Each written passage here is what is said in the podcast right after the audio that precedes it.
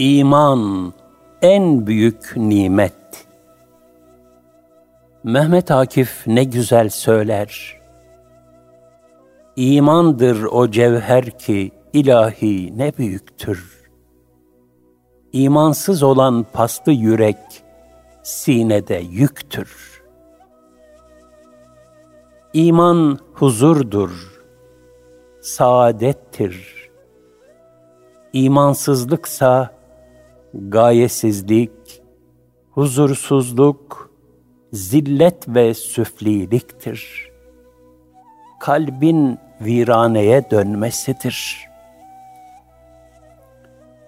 İman en büyük nimet. Cenab-ı Hakk'ın üzerimizde en büyük inamı ve ihsanı, bizleri İslam'la şereflendirmesidir. Bizleri iman etmeye nail kılmasıdır. İman, kalple tasdik ve dil ile ikrardır. Yani kalpten doğar ve oradan lisana ve hayatımıza, amellerimize, davranışlarımıza ve güzel ahlakımıza yayılır. İman zihnin işi değildir. İnanmak için elbette doğru bilgiler lazımdır. Fakat bilmek doğrudan inanmayı meydana getirmez. İblis Cenab-ı Hakk'ın kudret ve azametini elbette biliyordu. Fakat onun Celle Celaluhu'nun Hazreti Adem aleyhisselama gösterdiği teveccühe haset etti. Alemlerin Rabbinin emrine isyan etti ve onunla cidale girişti. Rabbimiz, iblis kafirlerden oldu buyurur. Tarihte nice mucizelere şahit olmuş, kendilerini davet eden peygamberlerin ahlakına, doğruluğuna ve dürüstlüğüne vicdanen söyleyecek hiçbir şey bulamadığı halde, nefsaniyetlerinden yükselen haset, kin ve gayz gibi menfi duygular yüzünden iman edemeyen, Firavun, Ebu Cehil ve Velid bin Mugire gibi niceleri gelmiştir. Yani nice münkirler, vicdanen kabul ettikleri halde kibirlerinden ötürü reddetmişlerdir. Çünkü iman kalbin işidir. Muallim Cudi Efendi bu hakikati şöyle ifade eder. Hidayet senden olmazsa, dirayet neylesin ya Rab? Arapça bilse de bu cehle ayet neylesin ya Rab? Şu hakikati de ifade etmek gerekir ki, İslam akıl üstüdür. O, alemlerin Rabbi tarafından gelmiş en üstün hakikattir. Allah'ın yaratıp insana hediye ettiği akılla Allah'ın talimatlarını, dinini ölçüp biçmeye, tartıp değerlendirmeye kalkmak hadsizlik olur. Bu nokta dinin teslimiyet gerektiren tarafıdır. Zaten iman gaybidir. Ölümden itibaren perdeler kalkıp da insanoğlu melekleri ve uhrevi alemin diğer alametlerini gördüğünde zaten iman imtihanı sona ermiş olacaktır. Önemli olan hayattayken Resullere ve kitaplara itimat ve iman edip kalbinden nefsani ve şeytani şüphe ve vesveseleri atarak teslimiyetle inanmaktır. Kur'an'ın Cenab-ı Hak tarafından Hazreti Peygamber sallallahu aleyhi ve selleme vahyedildiğini, onda vaat edilen istikbale ait uhrevi hakikatleri kabul etmek, zihinle değil, kalple mümkün olur. Diğer taraftan, İslam'ın iman edilmesi icap eden hakikatleri, selim bir aklın tereddüt etmeden kabul edeceği mahiyettedir. Yani İslam akıl dışı değildir. Bilakis aklı terbiye ederek onu gerçek bir aklı selim haline getiren yüce bir hakikat ve kudrettir. Yoksa insan ebedi hüsranın cehalet ve hamakatinde mahvolur gider. Yani akıllar İslam'la akıllı hale gelir. Bu yolda Kur'an ve sünnet, tevhid, nübüvvet ve ahiret mevzularında ikna edici deliller serdeder. Peşin hükümlü bir bakış, muzır bir şüphe ve vesveseci bir tereddütle yaklaşmayan her kalp, İslam'ın apaçık vicdani delillerinden, bürhanlarından istifade eder ve bedihi, apaçık hakikati görür ve iman eder. Çünkü insanın hayal ve havsalası dahilinde akla gelebilecek her suale İslam cevap vermiştir. Hayatımızı en mükemmel şekilde tanzim etmiştir. İslam, Müslümanların hatta bütün insanların yegane sürur, mutluluk ve huzur reçetesidir. Akif ne güzel söyler. İmandır o cevher ki ilahi ne büyüktür. İmansız olan paslı yürek sinede yüktür. İman huzurdur. İmansızlıksa gayesizlik, huzursuzluk, zillet ve süfliliktir. Kalbin viraneye dönmesidir. Her inkar ve isyan, niçin var oldum? Bu cihan için yaratıldı. Yaratılış gayem nedir gibi suallere bigane kalarak, nefsani bir hayata zebun olma hamakatidir.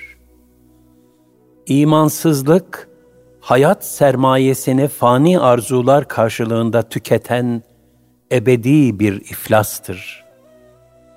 Sonu cehenneme çıkan beyhude bir kaçıştır.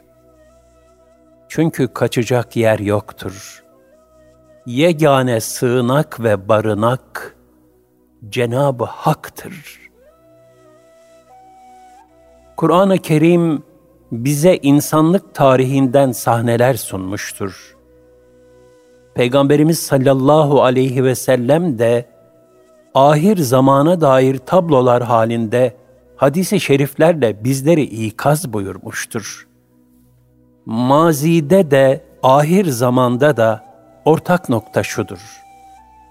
İnsanlık maddi zenginlik ve refahla karşılaştığında dini ve manevi değerlerden uzaklaşıp nefsani arzularına zebun olduğunda kibirlenmiş, imandan uzaklaşmış, yaratıcıyı veya dini yahut da ahireti inkar yolunu tutmuştur. İçinde fıtraten var olan inanma duygusunu batıl veya muharref kendi uydurduğu sözde dinlerle tatmin etmeye çalışmıştır. Buna atalarımızın dini veya benim hayat felsefem bu yahut istediğim şekilde inanırım yahut da böyle inanmak beni rahatlatıyor gibi kelime oyunlarından ibaret hissi bahaneler de uydurmuştur.'' Lakin Rabbimiz Celle Celaluhu hepsine inkar mührünü vurmuştur.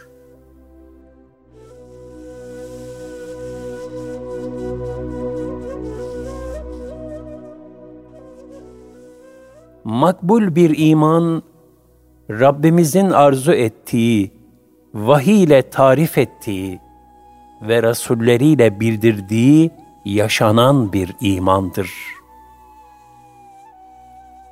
fertlerin veya başına buyruk rahiplerin yahut da konsil ve benzeri müesseselerin kendi kendilerine esaslar oluşturup onlara bu da bizim dinimiz demesi bir cinnet mahsulüdür. Nitekim devrimizdeki yüzlerce fırka ve hizbe bölünmüş Hristiyanlık tamamen böyle bir manzara arz eder. Cenab-ı Hak teslisin küfür olduğunu, Hazreti İsa aleyhisselamın sadece Allah'ın kulu ve elçisi olduğunu bildirmiştir. Yahudilik de muhteris ve dalalete sapmış din adamları tarafından tahrif edilmiş, bir ırk dinine döndürülmüş, muharref bir yapıdadır. Halbuki bütün ırkların sahibi Cenabı Hak'tır. Batı'da akıl ve bilimin ilerlediği devirlerde birçok ilim adamı Hristiyanlığın bu akıl dışılığı karşısında dinden soğudu. Buna bir infial olarak dinsizliğe yönelenler oldu. Fakat vicdanen bu kainatın bir yaratıcısının olduğunu, yaratılışın da bir gayesinin olduğunu kabul edenler, kendilerini hem muharref Hristiyanlığı reddetmek, hem de yaratıcıyı kabul etmek gibi bir durumun içinde buldular. Buna bir kılıf, bir ad olarak da tarihte kadim Yunan'dan beri bilinen batıl bir inanış olan deizmi buldular.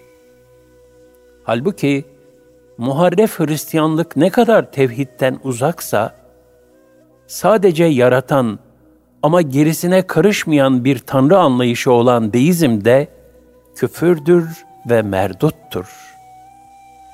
Düşünselerdi, Hristiyanlık tahrif olduysa, ondan sonra Cenab-ı Hak bir peygamber ve bir kitap daha göndermeli değil midir? Göndermiştir de.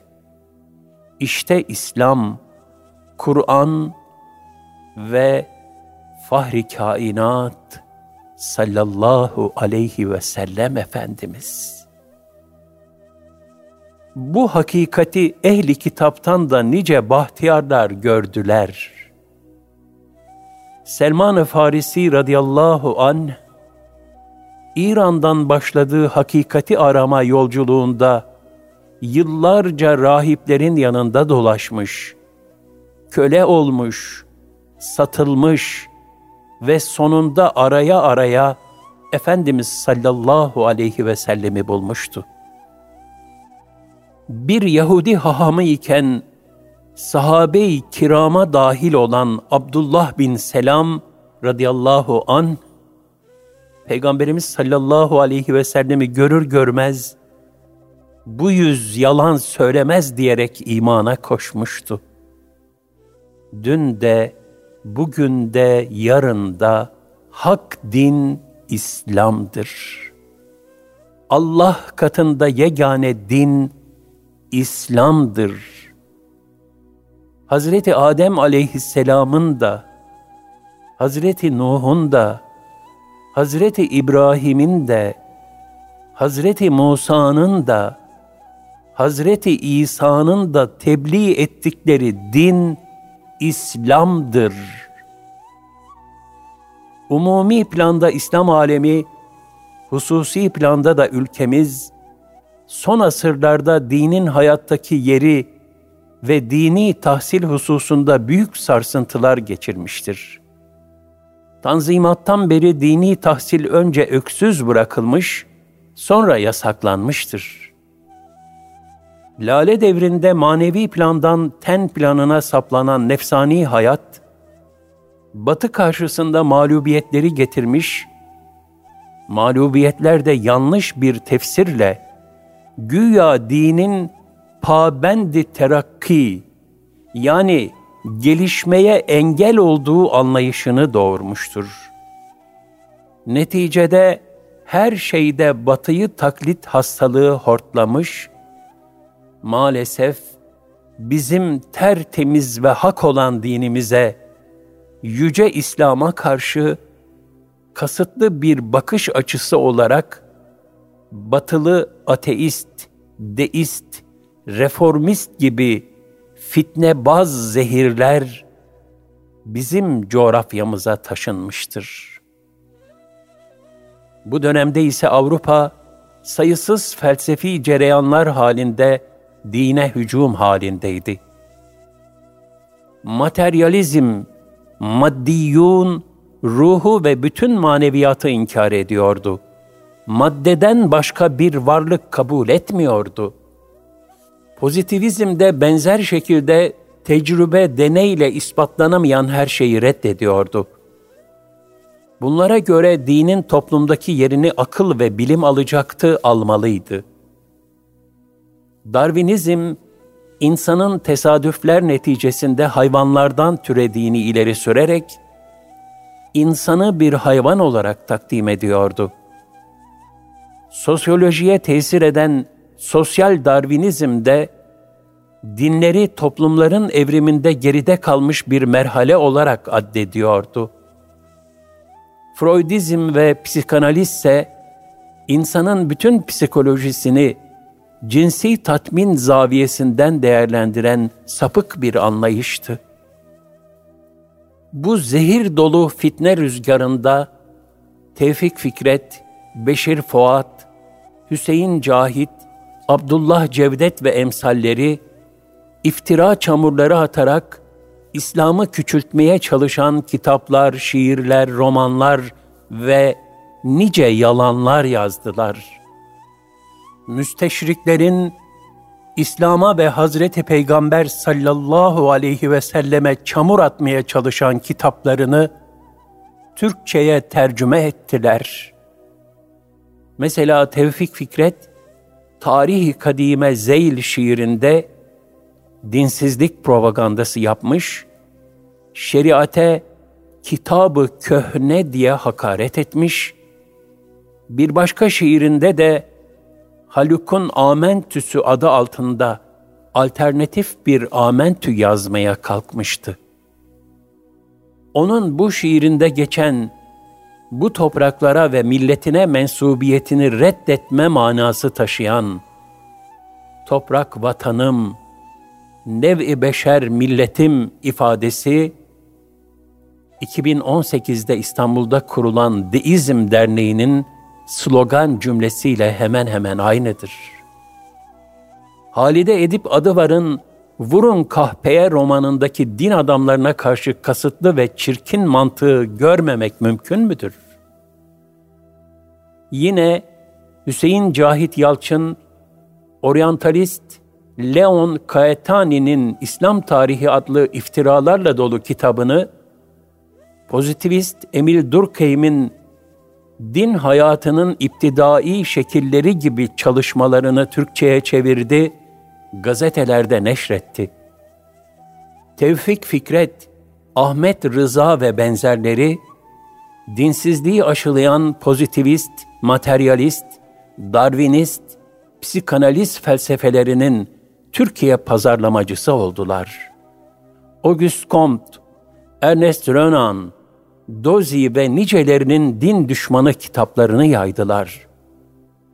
Aynı kişiler, kurdukları siyasi fitne yuvalarıyla Osmanlı'nın sonunu getirirlerken, bu fikirleri sözde edebi neşriyatları yanında, maarif vasıtasıyla muallimlere ve oradan da yeni nesillere de empoze ettiler. Bu nesillerin yetiştirdiği kapkaranlık münevverler, marifimize zehir saçtı. O devirden tevarüs olarak din düşmanlığı tavrı bazı akademik ve entel çevrelerde maalesef hala devam etmektedir. Bilimde Müslümanların hizmetleri Bu bahsedilen dönemde Avrupa'da da ülkemizde de dinle bilim iki zıt şey gibi takdim edildi. Böylece bilime karşı iştiyak duyan nesiller dinden soğutuldu. Halbuki tarih incelendiğinde bilim ve icatlar sahasında Müslümanların büyük hizmetleri görülecektir. Mesela cebir ilmi, sıfır ve rakamlar Müslümanlar tarafından bulunmuş ve Avrupa'ya Müslümanlar vasıtasıyla ulaşmıştır.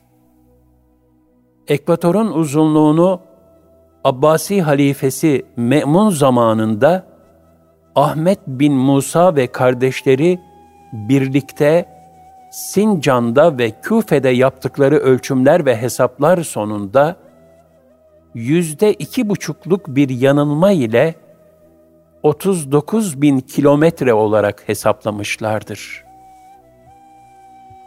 Matematikte Harizmi, kimyada Cabir bin Hayyan, mekanikte Ebul İz İsmail el Cezeri, astronomide Fergani ve Battani, tıpta İbn Sina gibi nice Müslüman dehalar, ilim tarihinin çok mühim buluşlarına imza atmışlardır.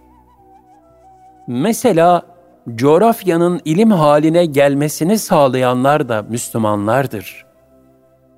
Dünyanın pek çok ülkesini köşe bucak dolaşan Evliya Çelebi, 29 sene hiç durmadan bir kıtadan diğerine yolculuk eden İbni Batuta'nın seyahatnameleri birer tarih ve coğrafya hazinesidir.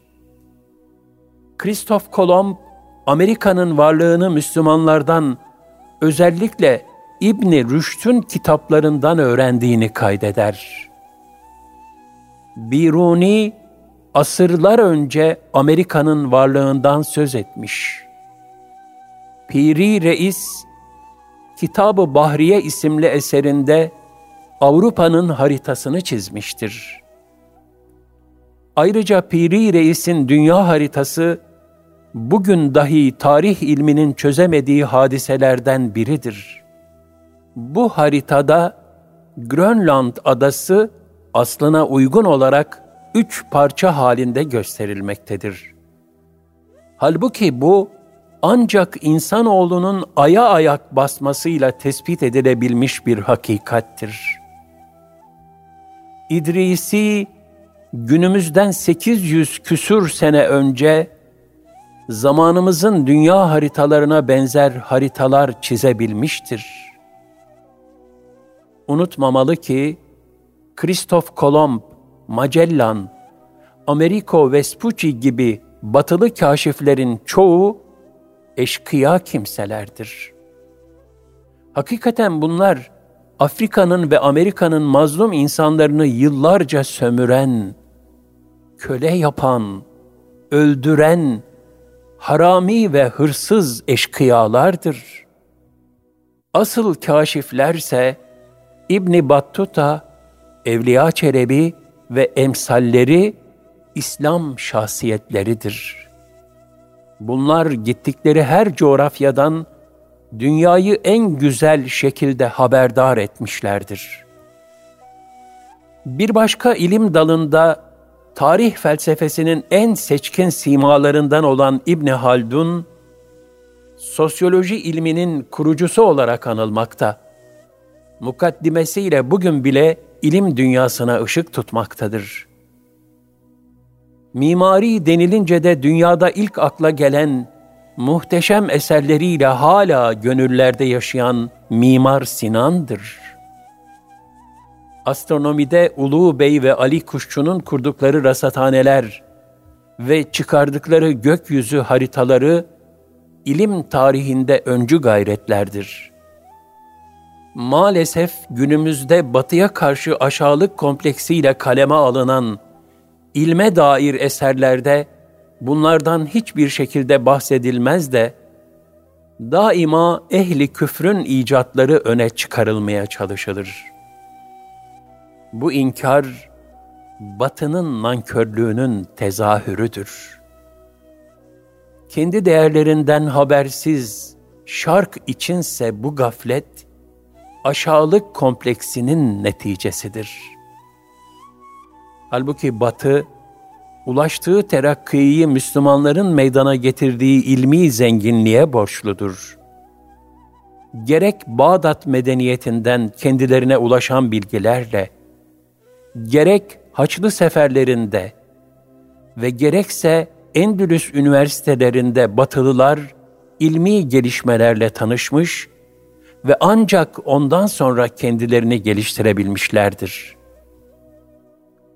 Merhum alim Fuat Sezgin, ömrünü bu hakikatin ispat ve beyanına vakfetmiş bir alimdi. Onun yaptığı çalışmalar göstermiştir ki, günümüzde Avrupa merkezci anlayışla matematiğin ilk kez tabiat ilimlerinde kullanılması, Roger Bacon'a optik ilminin ve fotoğraf makinesinin temeli olan karanlık odanın icadı da Levi Ben Gerson'a mal edilmektedir.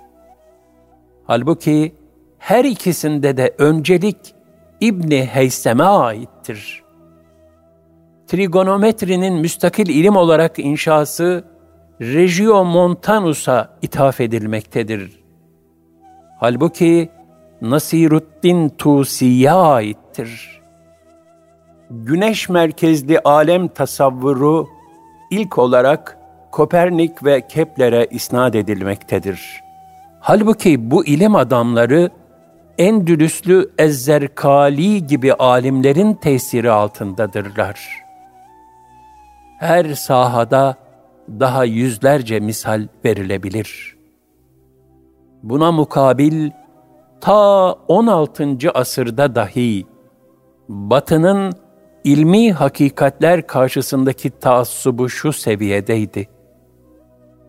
Müslüman alimlerden tercüme edilen eserler sayesinde Avrupa'da astronomi ile alakalı hakikatler yayılmaya başlamıştı. Galileo da kilisenin iddia ettiğinin aksine dünyanın döndüğünü söyledi. Bu sebeple Engizisyon mahkemesine verildi. İdamı isteniyordu. Ömür boyu hapse mahkum edildi. Galileo cezadan kurtulmak için ifadesini değiştirdi. Kapıdan çıkarken arkadaşlarına şöyle demekten kendini alamadı. Ben dönmüyor desem de dünya dönüyor. Dolayısıyla ilmi ve fenni terakki hususunda da Müslümanların kompleks duymalarını gerektirecek bir sebep yoktur. Bir misal olarak Avrupa'nın önemli mütefekkirleri olan Thomas Aquinas, Pascal, Descartes ve David Hume düşünce sistemlerini oluştururken İmam Gazali'nin eserlerinden istifade etmişlerdir. Bütün bu gerçeklerin unutturulduğu son yıllarda ise televizyon ve internetin bütün evleri ve bütün telefonları istila eden zararlı yayınları da bu cereyanların müzik, sinema, reklam ve modaları da kullanarak her yere sızmasına sebebiyet vermiştir. Bu keşmekeş içinde insanımızın imanı İslam düşmanı taarruzlara hedef olmuştur. Bunlardan biri de deizmdir.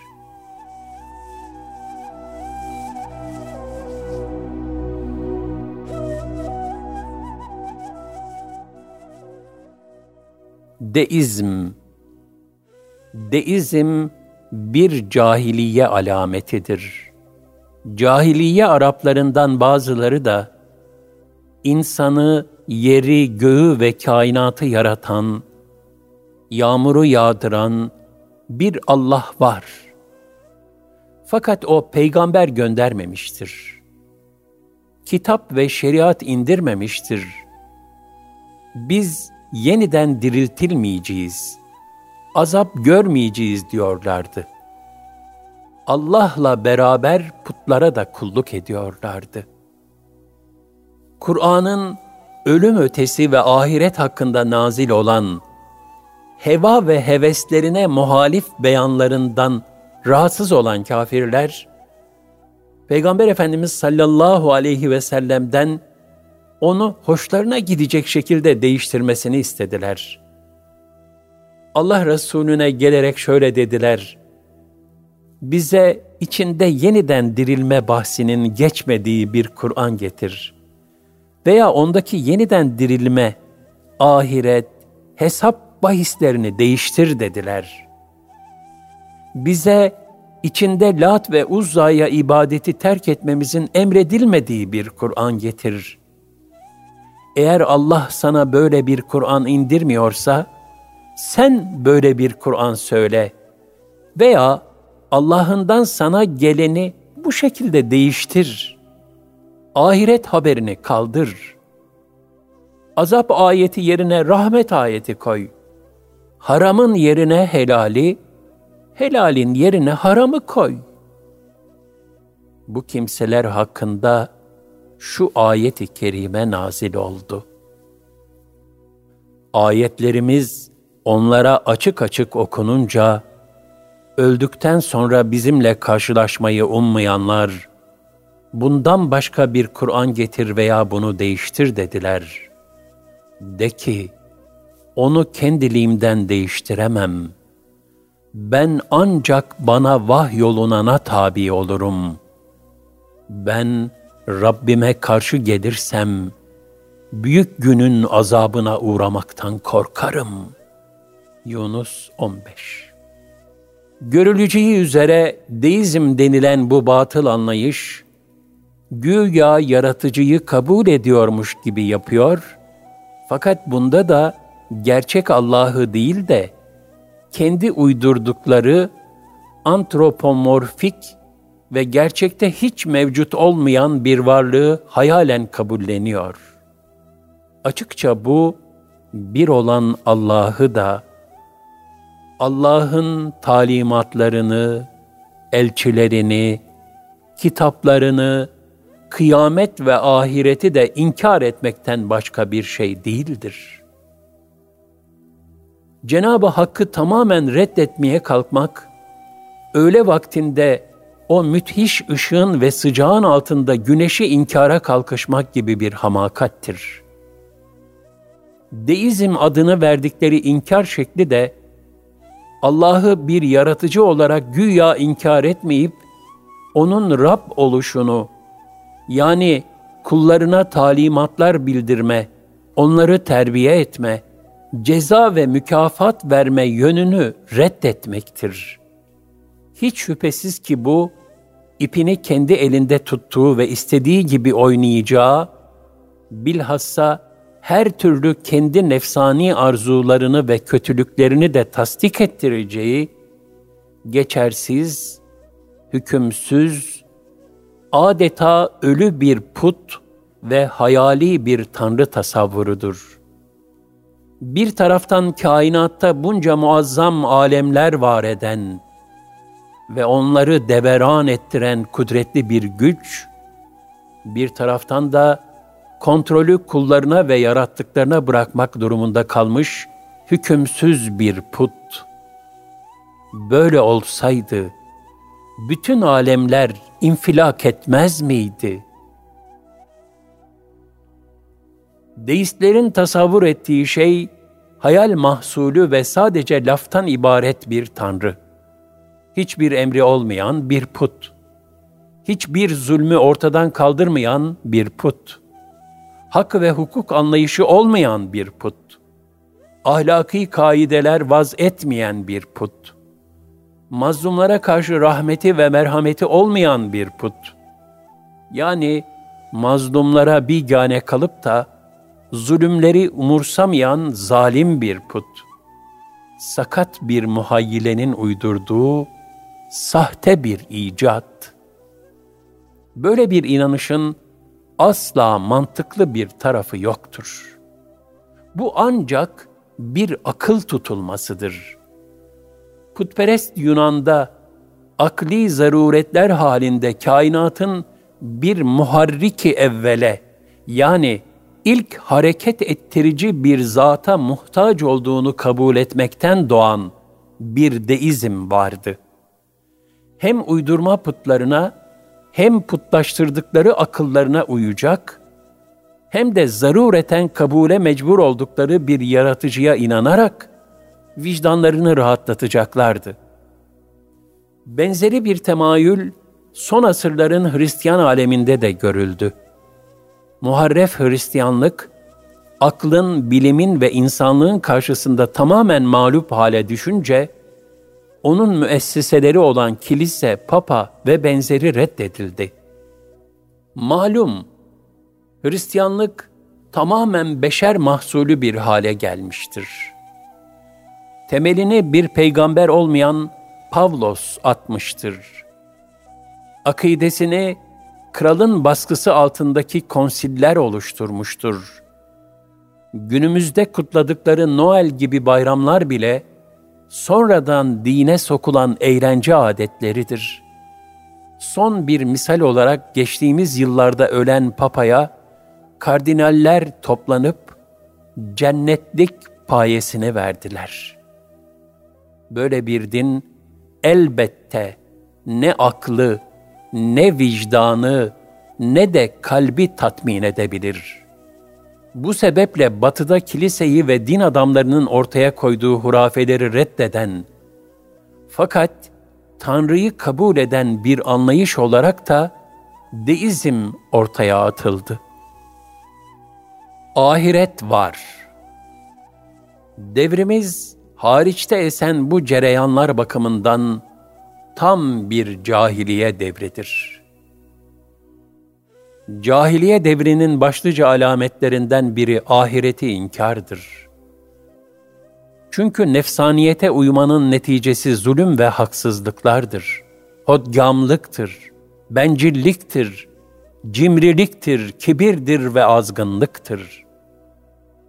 Bunlarsa Cenab-ı Hakk'a karşı ve kullarına karşı sayısız günah irtikab etmek neticesini doğurur. Bunların bir gün bir hesabının olacağına iman etmek, insanı adaletli ve güzel ahlaklı olmaya, hak ve hukuk hususunda titizliğe yani takvaya sevk eder. Fakat nefsaniyetin zebunu olanları ise bu mesaj huzursuz eder.'' vaktiyle Zincirlikuyu kabristanının kapısında bir levha halinde her canlı ölümü tadacaktır. El Ankebut 57 ayeti yazıldığında bir takım gazeteciler her gün önünden geçerken okuduğumuz bu yazı bize karamsarlık veriyor. Kaldırın bunu diye şikayette bulunmuştu. Modern şehirlerde mezarlıkların hep şehirlerin dışına yapılmaya çalışılması da bu kaçıştandır. Halbuki bir iman medeniyeti olan Osmanlı'da mezarlıklar şehrin içinde, cami bahçelerinde olurdu ki, insanlar daima fanilik şuuru içinde yaşasınlar. Baki olanın yalnızca Cenabı Hak olduğunu, ve onun huzuruna dönüleceğini unutmasınlar. İşte ateizm, deizm ve sekülerizm gibi cereyanların telkin ettiği cahili dünyada ahiret inancına yer yoktur. Merhamet, vicdan ve insanlık yoktur. Acımasızlık, gaddarlık ve vahşet vardır. Bunu tarih boyunca Endülüs'te, Haçlı seferlerinde, yakın geçmişte Kafkasya'da, Bosna'da ve Irak'ta, bugünse Suriye'de, Yemen'de ve Myanmar'da gördük, görüyoruz. İslam'ın ilk muhataplarında da ahiretten kaçış vardı.'' Kur'an'ın ilk nazil olan sureleri dehşetli bir şekilde kıyamet ve ahiret manzaralarıyla onları ikaz etti. Müşrikler ölümden sonra yeniden diriliş hakikatine büyük haber dediler. O büyük haber olan ahiret ve hesap ya varsa, ya diriltilirsek diyerek aralarında endişeyle tartışmaya başladılar. Ayet-i kerimelerde bu husus şöyle beyan buyurulur. Amme yetesâelûn anin nebe'il azim ellezî hum fîhi birbirlerine neyi soruyorlar? İnanıp inanmamakta ayrılığa düştükleri büyük haberi mi? Nebe 1-3 Bugün de modern bir cahiliye içinde nefsani hayatın girdabında bocalayanlarda, yine ahiretten kaçış var.'' Ey hat! O gün insan kaçacak yer neresi diyecektir. Hayır, hayır. Kaçıp sığınacak yer yoktur. El Kıyame 10 11 Şunu unutmamalıdır ki öteden beri beşeriyet peygamberlerle irşad olunmalarına rağmen ölüm meselesi zihinleri çok meşgul etmiş, zihinlerde zehirli bir yılan gibi çöreklenen ve zaman zaman korkunç izaç halkalarıyla kımıldanan bu soru, türlü nefsani ürküntü ve korkularla susturulmak istenmiştir.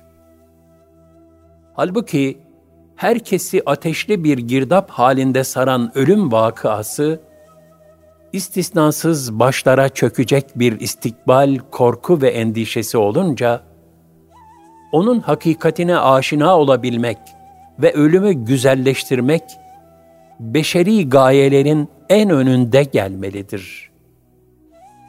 Beşer idrakiyle kavranması mümkün olmayan kabir ve ahiret hayatı, ancak vahyin ve peygamberlerin beyanları sayesinde vuzuha kavuşabilir.'' bütün peygamberlerin bilhassa da Peygamber Efendimiz sallallahu aleyhi ve sellemin bildirdiği bu istikbal haberini teşekkür ve minnetlerle karşılamak gerekirken, ateistlerin ve deistlerin hali gibi ona bigane kalmak ne hazin bir gaflettir.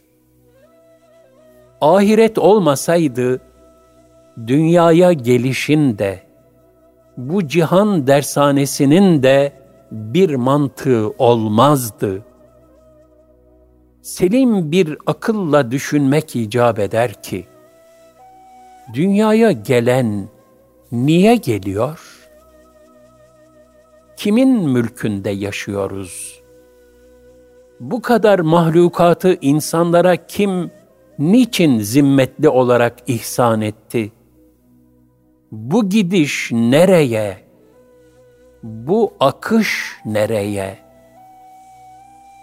Cahiliyede bir müşrik olan Hint, İslam'ın kölelerle efendilerini eşit gördüğünü duyunca şaşırdı. Böyle bir din mi olur? Ben bir köle ile beraber mi olacağım diye bu adalet ve eşitlik nizamına itiraz etti.'' ahkamsız din olmaz. Deizmin çeşitleri olmakla birlikte hepsinin hülasası ahkamsız, şeriatsiz, fıkıhsız, ilmihalsiz, yani helal ve haramları, talimatları olmayan bir din istemektir. Bir bakıma din benim keyfime göre olsun. Benim hiçbir arzuma ve saplantılarıma karışmasın demektir. Halbuki Cenab-ı Hak, kainata bir nizam verdiği gibi insana da bir şeriat göndermiştir. Ayet-i kerimede buyrulur, Semayı Allah yükseltti ve mizanı ölçü, nizam ve dengeyi O koydu. Sakın siz insanlar o dengeyi bozmayın. Er-Rahman 7-8 Yaratılışın gayesi kulluktur. Bu gayenin tahakkuk edip etmediğini ortaya koymak için bu dünya bir imtihan dershanesidir. bir mektepte tembel talebeler imtihan ve vazife olmasın isterler. Fakat bunlar olmadan mektebin gayesi gerçekleşmez. Lakin çalışkan talebeler hedeflenen tahsili gerçekleştirmek için geldiklerinin şuurunda olarak imtihanları ve vazifeleri sever, onları gayretle ve muhabbetle yerine getirirler. Keza zulüm ortamlarında da zalimler hiç adalet olmasın isterler. Gaddarlar da keza merhamet olmasın isterler. Gerisi talihine küssün deyip geçerler. Fakat merhametli insanlar emniyet kaidelerinin ve adaletin var olmasından memnuniyet duyarlar, hatta tesisi için gayret ederler. Çünkü artık toprağına merhamet tohumu serpilmeyip de zulüm bombardımanı altında inleyen ülkeler gerçek matem ülkeleridir. İşte bugün kapitalist dünya tarafından işgal edilen Suriye, Irak, Yemen, Myanmar, Filistin gibi memleketler birer matem ve hüsran yurdu haline getirilmiştir. Zira kapitalist dünyada merhamet kazınmış, hodgam bir vahşet devreye girmiştir. Merhameti bilmeyen insan en büyük hazineyi ve saadetlerin kapısını açan anahtarı kaybetmiştir. Merhamet, Müslümanın kalbinde hiç sönmeyen bir ateş gibidir. Müslümanı gayrimüslimlerden ayıran vasıf, onlardan daha fazla merhametli oluşudur. İmansızlar ve kafirler merhametsizdir. Merhamet, insanlığımızın alemde şahidi olan ve kalp yoluyla bizi Allah'a yaklaştıran ilahi bir cevherdir. Bize orucun verdiği ilk ders merhamet dersidir. O bizim merhametsizlikle tıkalı can gözümüzü açar. Din öğretimi yapan yerler de birer merhamet mektebi olmalıdır.'' Eğer o duvarların içine aşk yerine benlik girerse, merhamet ağacı filizlenmeden kurur. Bu itibarla Kur'an-ı Kerim gayesiz, maksatsız bir yaratılışın olamayacağını idrak ettirerek şöyle sorar. İnsan kendisinin başıboş bırakılacağını mı sanır?'' El-Kıyame 36 Bizim sizi boş yere, abes bir oyun ve eğlence olarak yarattığımızı ve sizin bize döndürülüp getirilmeyeceğinizi mi sandınız? El-Mü'minun 115 Dünya menfiliklerle dolu. Şimdi azılı bir katilin başıboş bırakılmasının neye mal olacağını düşünün. Vahşi bir kurdun kuzuların ortasında başıboş kaldığında neler olacağını bir düşünün. Tıpkı bunun gibi insan da bu dünyada nice hak ve hukuku çiğnemekte. Bunların hesap ve muhakemesinin olmaması düşünülemez.'' Bu muazzam kainatın ve ahseni takvim olan insanın başına buyruk bırakılacağını zannetmek hiçbir mantığa sığmaz. Böyle bir zanna kapılmaksa akla iptal damgası vurmaktan başka bir şey değildir. En hürriyetçi dünyevi sistemlerde bile her zaman dop dolu olan hapishaneler de bunun en güzel tezahürüdür. Faraza din akla göre olsaydı, bugün her akla göre bir din zuhur eder Böylece milyarlarca din keşmekeşi yaşanırdı. Kimse kimseyi kale almaz, herkes birbirini çürütüp yok etmek için uğraşırdı. Nitekim bütün filozofların birbirini tekzip üzerine gelmeleri, yani yalanlayıp durmaları bundandır. Mesela eski Yunan'da filozofların çarpık akılları kendilerini putlaştırarak bir sürü tanrılar doğurmuş, onları güya birbiriyle akraba yapmışlardır. Aynı filozoflar akıllarıyla bütün kalabalıkları sürü görerek insanlığı köleleştirmiş, yalnızca mahvetmiş ancak helak etmiştir. Onların bilhassa Aristo ve benzerlerinin kitapları tozlu raflarda kalmıştır. Böylece kendilerine de insanlığa da bir ışık tutamamışlardır. Buna mukabil peygamberler birbirlerini tasdik ederek gelmişler ve toplumda bir bütün halinde huzur oluşturmuşlardır. Bugün global kültür İslam coğrafyasını istila etmiş durumda. Nasıl bir düşman istilası olur, bugün de bir kültür istilası var. Nefsaniyeti tahrik eden reklamlar, lüks ve israfı kamçılayan modalar, televizyonun yanlış programları, internetin yanlış sokakları, menfi telkin ve propagandaları müthiş bir manevi erozyonu beraberinde getiriyor. İnsanların akıl ve gönül dünyaları her cümerç oluyor. Gaye ile vasıta birbirine karışıyor. Hayat, keyif için yiyip içmekten ibaret oluyor. Kalpler dünyanın esiri, nefisler şehevi arzuların kölesi haline geliyor.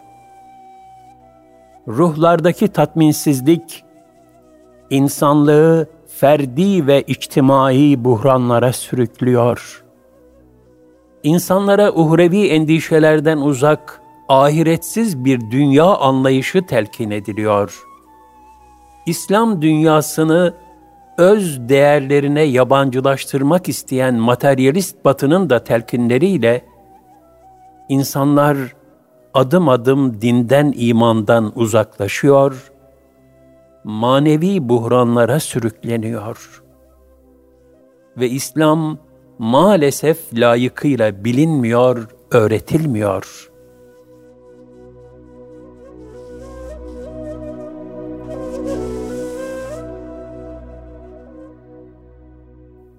İstanbul'da aşağı yukarı 20-30 sene önce geçmiş bir hadiseyi nakletmek istiyorum.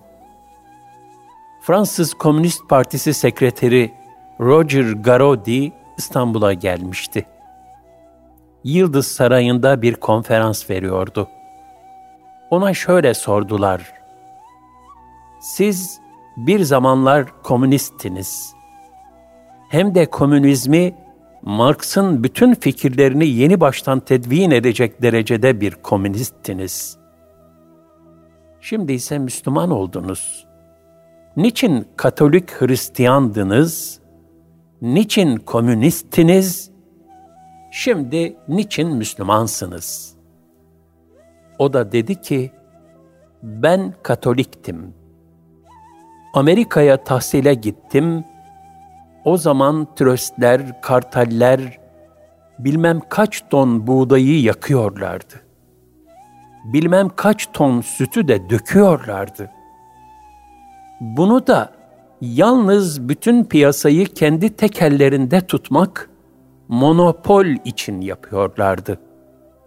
Bu acımasızlığa, bu merhametsizliğe içimden isyan geldi, bu isyan beni komünizme sürükledi.'' Baktım ki komünizmde ruhsuz vicdanlar kuruyor. Onun için Katoliklikle arasında bir köprü kurayım. Böylece bir maneviyat vereyim komünizme dedim. Baktım bu da olmadı. Öylece kaldım. Sonra benim için vur emri çıkarıldı. Lakin bir asker bana göz yumdu, ben de kaçtım. Sosyolog olduğum için merak ettim bu asker beni niye bıraktı diye. Gittim buldum onu. Niye beni bıraktın benim hakkımda vur emri verildiği halde dedim. Cevaben dedi ki, ben Müslümanım. Senin ne işlediğini bilmiyorum. Senin niçin canına kıyacaklarını bilmiyorum. Ben buna alet olmak istemedim. Onun için sana göz yumdum, sen de kaçtın.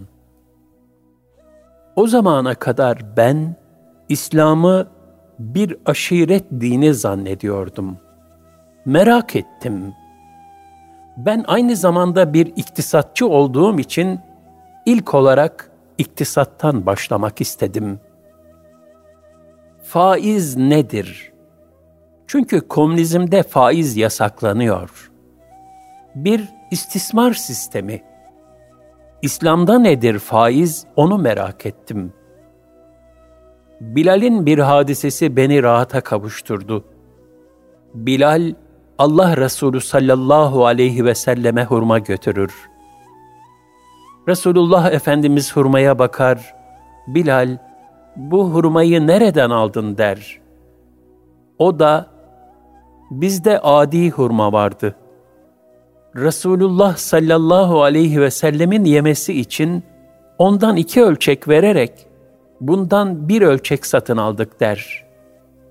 Bunun üzerine Hazreti Peygamber sallallahu aleyhi ve sellem, eyvah bu riba ile faizle aynıdır. Sakın böyle yapma buyurur. Sonra da bir yol gösterir. Şayet iyi hurma satın almak istersen, elindekini ayrıca sat, sonra onun parasıyla iyi hurmayı satın al.'' buyurur. Baktım ki Resulullah sallallahu aleyhi ve sellem Efendimiz faize en ufak bir taviz vermiyor. Bu hadise beni bütün İslam'ı tetkik etmeye yönlendirdi. Burada Ebu Hanife'nin şaheser bir hukukçuluğu karşıma çıktı. O nasıl bir hukuk mantalitesidir?'' Bu beni ferahlattı, bana yol gösterdi. Fakat bugün şunu söyleyeyim ki, maalesef İslam dünyası Ebu Hanife gibi dünya çapındaki bir hukukçuyu tanımıyor. Ebu Hanife'nin hukuk mantalitesini ben öğretiyorum. Halbuki ben yeni Müslüman oldum.'' Siz sağlamsınız fakat kendinizi hasta zannediyorsunuz. Siz hasta olan batıyı taklit ediyorsunuz. Hiç sağlam insan hastayı taklit eder mi? Demek ki evvela kendi değerlerimizin farkına varmalıyız. Mukaddesatımızın kıymetini bilmeliyiz. Aksi halde Allah korusun, bir hazine üzerinde aç ölen bedbahtlardan farkımız kalmaz. Hakikaten bugün Batı dünyası hasta. Çünkü menfaatperest ve pragmatist. Bırakınız yapsınlar, bırakınız geçsinler diyerek her şerri ve haramı mübah görüyor. Hristiyanlık ruhları doyurmuyor.'' Çünkü kendisinin içi boş. Hristiyanlık ilk darbeyi Pavlos'tan yedi. Pavlos şeriatı kaldırdı. Siz baba, oğul, ruhul kudüse yani teslise inanın, gerisini bırakın dedi. Tevrat'ın muamelatı, ahkamı sizin üzerinizden kalkmıştır. Ahkam yani kanun çıkarma işi Sezar'a aittir dedi. Yani siz canınızın istediği gibi rahatça yaşayın. sizin dünyevi hukukunuzu da krallar tesis edecek dedi. Bu da kralların işine geldi. Sonradan konsiller toplandı arka arkaya. Bu konsiller Hristiyanlığın akaidini kendilerine göre yeniden tesis ettiler. Yani akaide insanlar karar verdi. 325'te toplanan İznik Konsili, Hazreti İsa'nın Rab olduğuna karar verdi.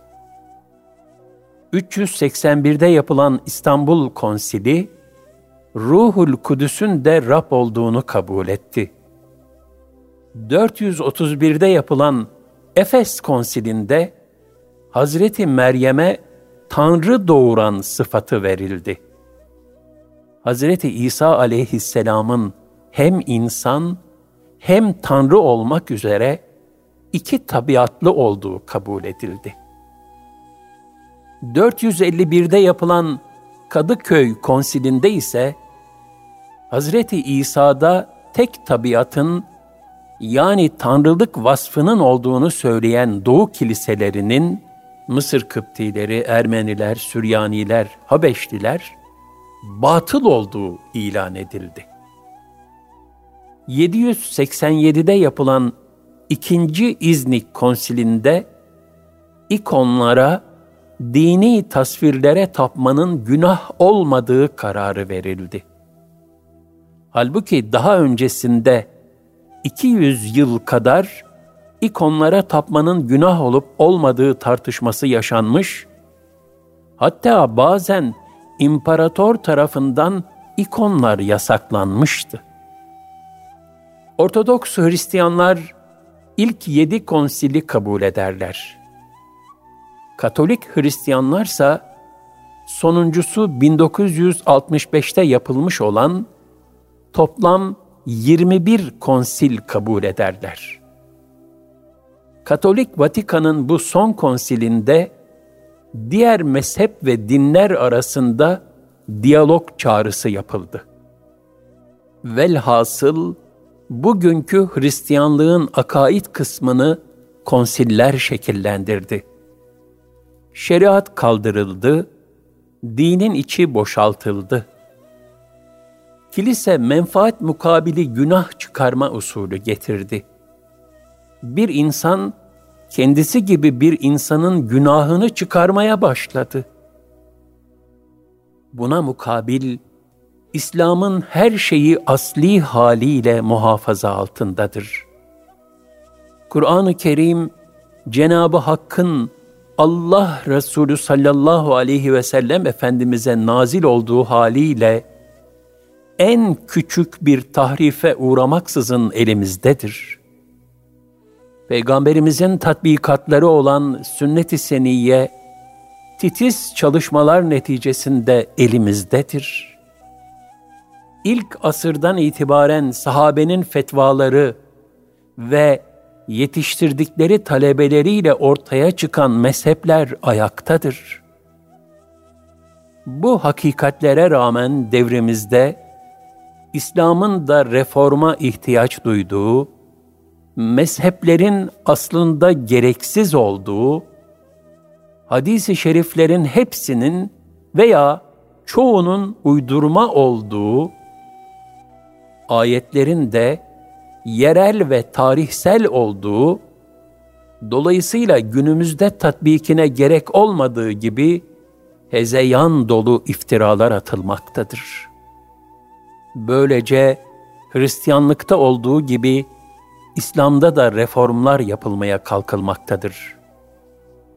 Halbuki İslamiyet son hak din olarak kıyamete kadar ilahi muhafaza teminatı altındadır.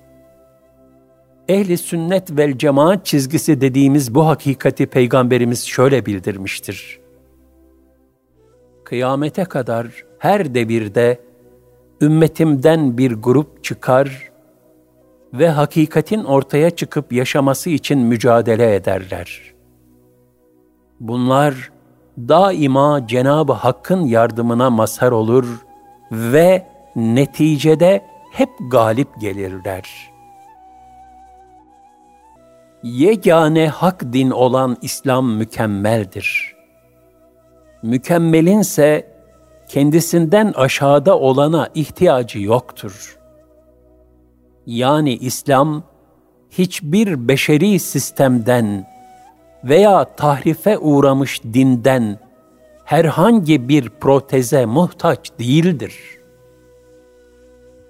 Toplumun dini hususlardaki bilgisizliğini istismar ederek ekranlara doluşan, din hususunda ileri geri konuşan, bu dalaletleri, bu inhirafları ve sapmışlıkları dile getirenler, İslam'ın temel sabiteleri hakkında şüphe atmaya çalışanlar, müsteşriklerin fikirlerini kendi fikirleri gibi pazarlayanlar, maalesef saf zihinleri ifade edebilmektedir.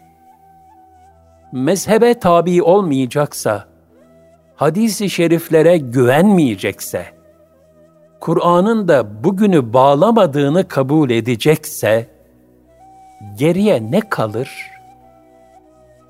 Elbette deizm gibi maskeli inkar taktikleri kalır.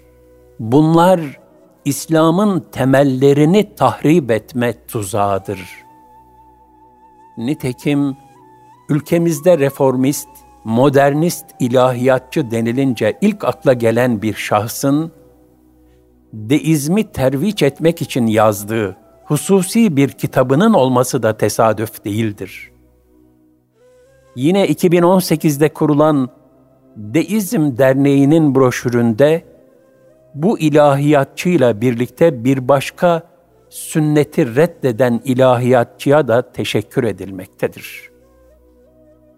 Bize düşen deizmin asla ve kat'a makbul bir iman olmayacağını, her şeyiyle yabancı ve cahiliye mahsulü olan bu anlayışın diğer inkar çeşitlerinden, şirkten, ateizmden vesaire bir farkı olmadığını ortaya koymaktır.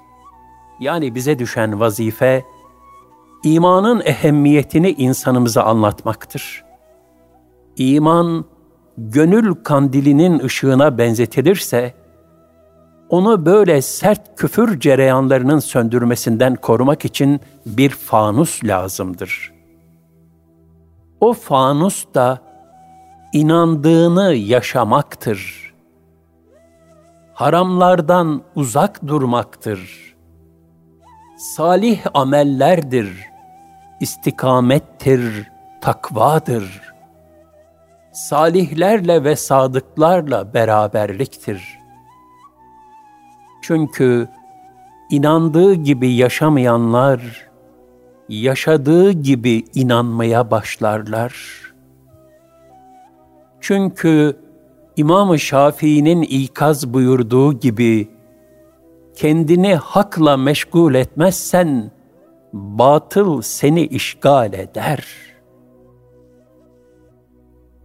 Gençler arasında yayıldığı söylenen bu ben deistim, ben modernistim gibi lakırdıların mühim bir kısmı şuursuzca bir özentiden ve dış dünyayı kuru kuruya taklitten kaynaklanmaktadır. Maalesef günümüzde üniversite gençliğinin ortamları bu tarz mikropların üremesine çok müsait hale gelmiştir. Bunun da çaresi için gerçek tahsilin ne olduğunu tekrar düşünmek lazımdır. Anne babalar tahsile diye evlatlarını böyle mikroplu ortamlara kendi elleriyle göndermektedirler. Yüksek tahsil ortamlarında iki tehlike vardır. Yabancılaşmış ve nefsaniyet zebunu olmuş bir halde, gaflet ve dalalet içinde yaşayışlar, kadın erkek ihtilatları, fikri ve ameli inhiraflar, şahsiyet ve karakter hercümeçleri. Bunlardan kalbi korumak zaruridir. İmam Gazali Hazretlerinin buyurduğu gibi, fasıklar ve gafillerle zahiri beraberlik, zamanla zihni beraberliğe, zihni beraberlik de bir müddet sonra kalbi beraberliğe dönüşür. Bu ise insanın adım adım helake sürüklenmesi demektir. Nitekim Nuh aleyhisselamın ikinci karısı ve Lut aleyhisselamın karısı bu sebeple cehenneme düçar olmuşlardır. Peygamber Efendimiz sallallahu aleyhi ve sellem Semud kavminin asırlar önce azaba uğramış enkazından geçerken ashabını ikaz buyurdu.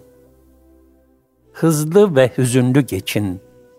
Su almayın, aldığınızı dökün. Bugün sabah akşam ekranlardan, telefonlardan, televizyonlardan ve kirli sokaklardan ehli küfrün neşriyatını seyreden, propagandalarına maruz kalan insanımızın halini bir düşünelim. Eğer eğitim, talim ve tedrisat gayretlerimizi bırakırsak, emri bil maruf, nehi anil münker çalışmalarımızı hakkıyla gerçekleştirmezsek, bizim evlatlarımız başkalarının olur. Ayette şeytanın evlatlara ortak olacağı ifade ediliyor. Biyolojik anne babası olmak bir şey ifade etmiyor. Onu şeytan emziriyorsa, ehli küfür besliyorsa, onların evladı oluyor. Bunlara çok dikkat etmemiz lazım. Dini tahsilde ise modernist ve müsteşriklerden ithal edilen bozuk anlayışlara karşı evlatlarımız sahih bir dini tahsille buluşturulmalıdır. Resulullah sallallahu aleyhi ve sellem Efendimiz Abdullah bin Ömer radıyallahu anhümaya şöyle buyurmuştur. Ey İbni Ömer! Dinine iyi sarıl, dinine iyi sarıl. Zira o senin hem etin hem kanındır. Dinini kimden öğrendiğine iyi dikkat et. Dini ilimleri ve hükümleri istikamet ehli alimlerden al. Sağa sola meyledenlerden alma.''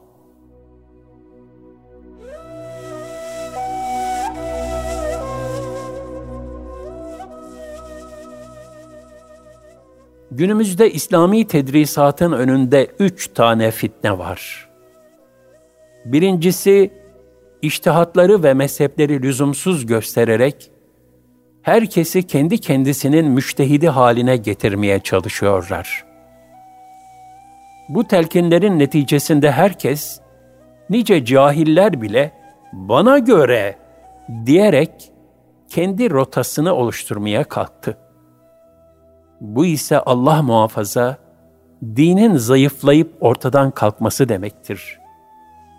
İşte kimilerinin deizme yer açma çabaları kendine bu zeminde yer bulmaktadır. Halbuki mezhepler, sahabe efendilerimizden itibaren hakkıyla müçtehit olan alimlerin en sahih görüşlerinin bir araya getirildiği fıkıh ekolleridir.'' Bunlardan birini seçmek zarurettir. Hepsini birden terk etmeye cevaz yoktur. Çünkü hepsi Kur'an ve sünnetin üzerine bina edilmiş hükümlerdir. İkincisi, sünnet-i seniyeye bakışa şüphe ilka etmeye çalışıyorlar. Bunu da Kur'an'ı ön plana çıkarmak için yapıyormuş gibi bir hileye saparak gerçekleştiriyorlar. Halbuki Kur'an-ı Kerim, Peygamber Efendimiz sallallahu aleyhi ve sellemin mübarek kalbine indirilmiştir. Kur'an'ın tebliği de, beyanı da, talimi de Efendimiz sallallahu aleyhi ve selleme aittir. Kur'an'ın en salahiyetli tefsiri, Fahri Kainat Efendimizin sünnetidir. Sünnet, Kur'an'ın tatbikatıdır. ondan ayrı bir şey değildir. Ondan koparılabilecek bir şey de değildir. Kitap ve sünnet, İslam'ın iki ana damarıdır. İki temel delilidir. Üçüncüsü, Kur'an'ın hükümleri var. Rabbimizin bizlere talimatları, bunlardan nefislerine zor gelenleri emekliye ayırmaya çalışıyorlar.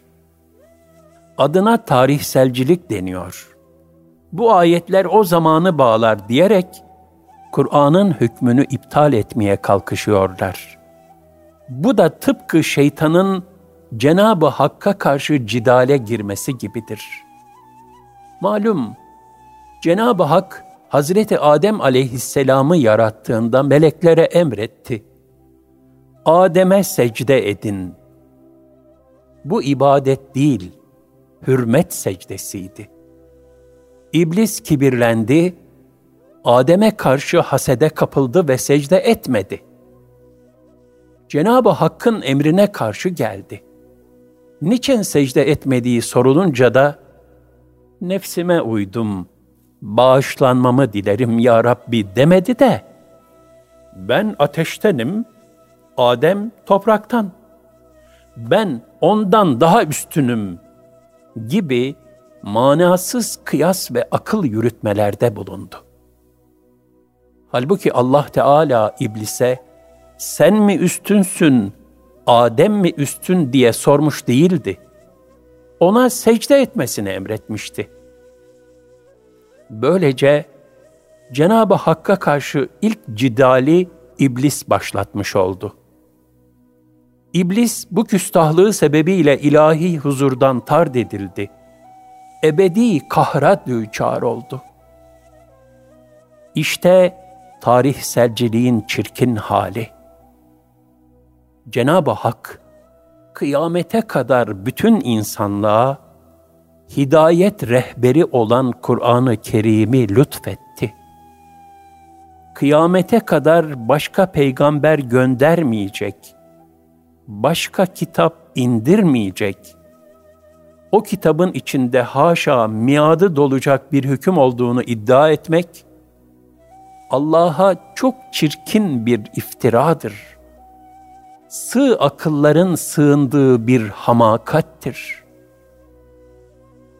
Bugün maalesef ilahiyatın birçok sahasında bilgi namına, ilim namına Kaytani, Goldziher ve emsali İslam düşmanı müsteşriklerin çürük ve asılsız iddiaları talebelere aktarılmaktadır.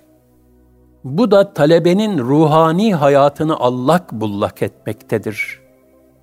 Bunları okutanların da ağır bir mesuliyet ve vebal altında olduğunu unutmamak icap eder. Bahsettiğimiz bu üç fitne, mezhepleri red, sünneti inkar ve ahkamı iptal.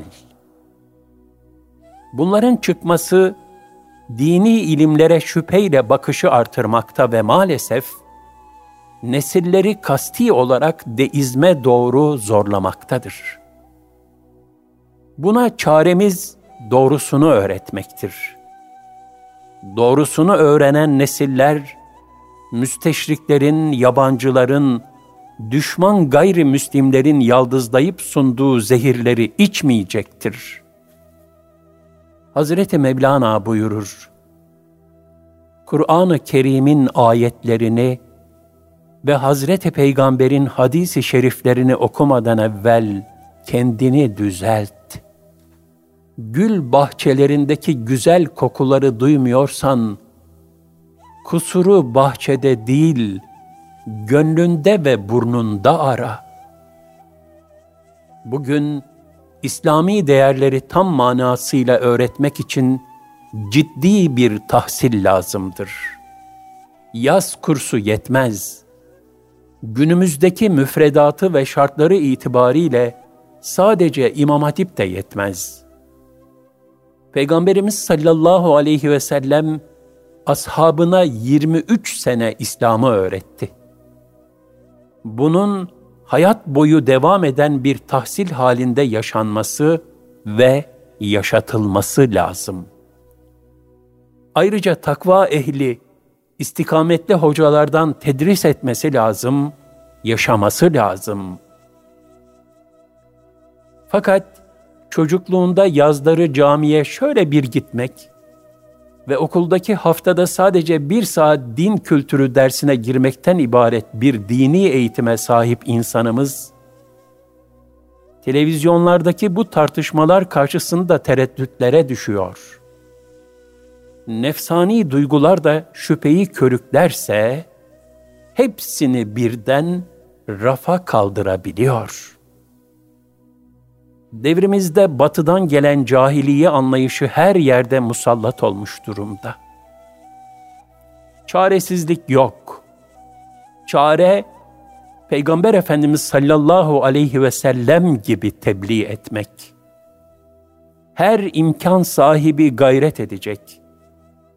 Hele insanlara İslam'ı öğretebilecek malumata sahip kişilerin bir köşeye çekilmesine cevaz yoktur. Bu kadar cahillik varken bazı Kur'an kurslarımızın kontenjanı dolmuyorsa çalışmıyoruz demektir.'' insanımıza esas hayatın ahiret hayatı olduğunu tekrar tekrar hatırlatacağız. Yaptığımız her işin bir hesabının olduğunu anlatacağız. Yaratılış gayemizin Rabbimizi tanımak ve ona kulluk etmek olduğunu anlatacağız. Allah'ın dinine yaşayarak ve yaşatarak yardım edeceğiz, hizmet edeceğiz. Rabbimiz de son nefeste bizlere yardım buyuracağını vaat ediyor. Cenab-ı Hak nasip buyursun. Amin.